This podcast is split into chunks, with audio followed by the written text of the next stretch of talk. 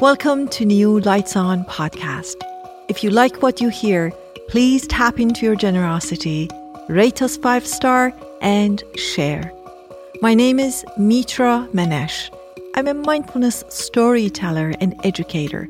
I teach at UCLA's Mindful Awareness Research Center at Semel Institute for Neuroscience and Human Behavior. I'm the founder of InnerMap Mindfulness app, and I've also been privately coaching many knowns and unknowns of the world, helping them to live, love, and lead more mindfully at home and at work for the past 35 years. I'm so excited to share with all of you real moments, real questions, real answers, and real stories that happen in my day to day life during teaching, coaching, and other interactions. Some episodes are directly recorded at location and some recorded in my studio. Lights On podcast was born to shed light on the challenges and magic we share in life. Some topics may be a bit more challenging than others, but I hope I can spark curiosity, compassion, and growth in each of your lives, and maybe even coach you in how to navigate things with a bit more ease and peace.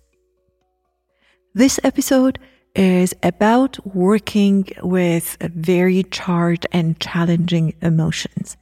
A participant asked me a question about what do I do when I get really angry, really out of control?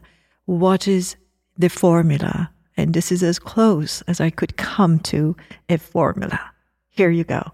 Working with challenging emotions. Yes. That's the agreement that you're having with yourself. Yes. The other person didn't participate. When I expect you to do this, were you part of that decision? I just in my head, I decided thou shall not do this and that. Like it's a, it's a one-way agreement. it's not a mutual agreement. So yeah, so the first thing you do, you actually feel your emotions because if you allow them and not become one with it, feel it. You see, there's a it, there's a me, and there's a it. Feel it. Don't be it. Feel it.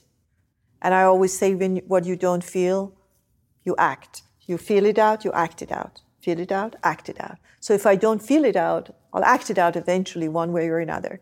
So the first step is to actually feel the sensation every place that it's showing, what it's doing to your body, what it's doing to your heart, what it's doing to your mind, what it's doing. You actually become the observer of this emotion going through you and really allow it to be, you know, part of you. The second step, what you do with it is you ask it because it has a lot of information. What gifts do you bear for me? What are you giving me? There is something that I'm not understanding if I'm experiencing this emotion so strongly. What is, this is the beautiful question, when the, the feeling is so charged, what is the unmet need underneath this emotion? So when I'm saying, I'm just upset with you, okay, that's great. But really the question is, why? What is the need it, when you ask, actually, the needs are very, very basic sometimes. I'm feeling unsafe. Instead of telling you I'm feeling unsafe, I'm being upset with you in an extreme way. So asking, one is allowing it in. It's just imagine that it's a guest, as Rumi says. So you first open the door and you let the guest to come in. Then you feel your emotions in your body and all of that. And then you say, What news do you have for me? Why did you come all the way to my home? What, what do you want to tell me? Where is the wisdom? Where is the gift? What is the need that I have that allows anger to be so strong in me?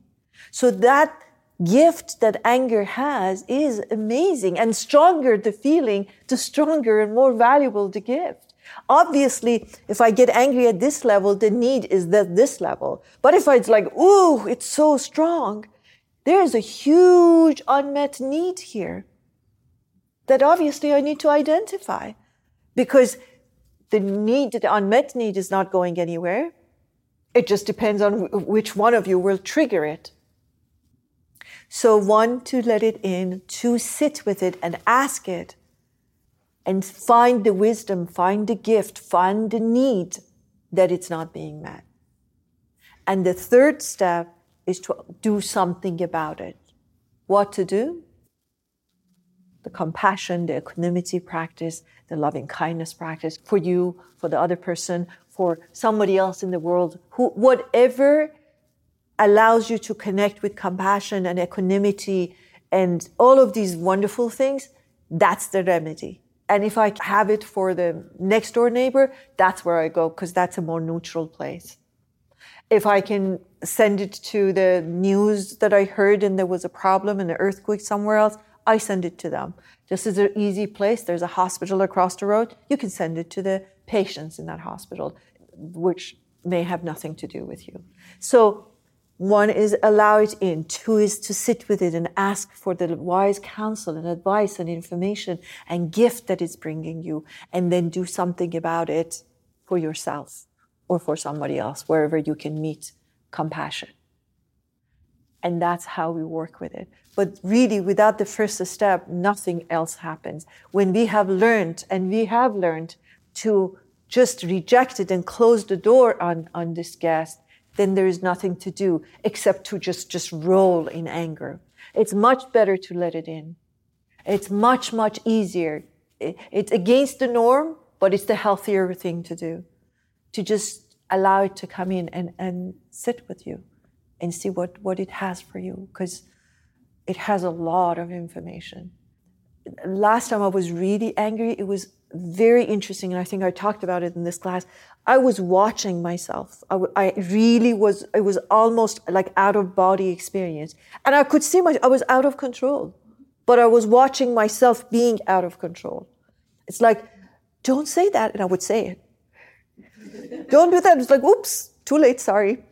It was just like a delayed reaction. But I was, it was just like I was sitting there and watching myself. And then next time, it becomes easier. I actually advise myself before I say those words and, and do those things.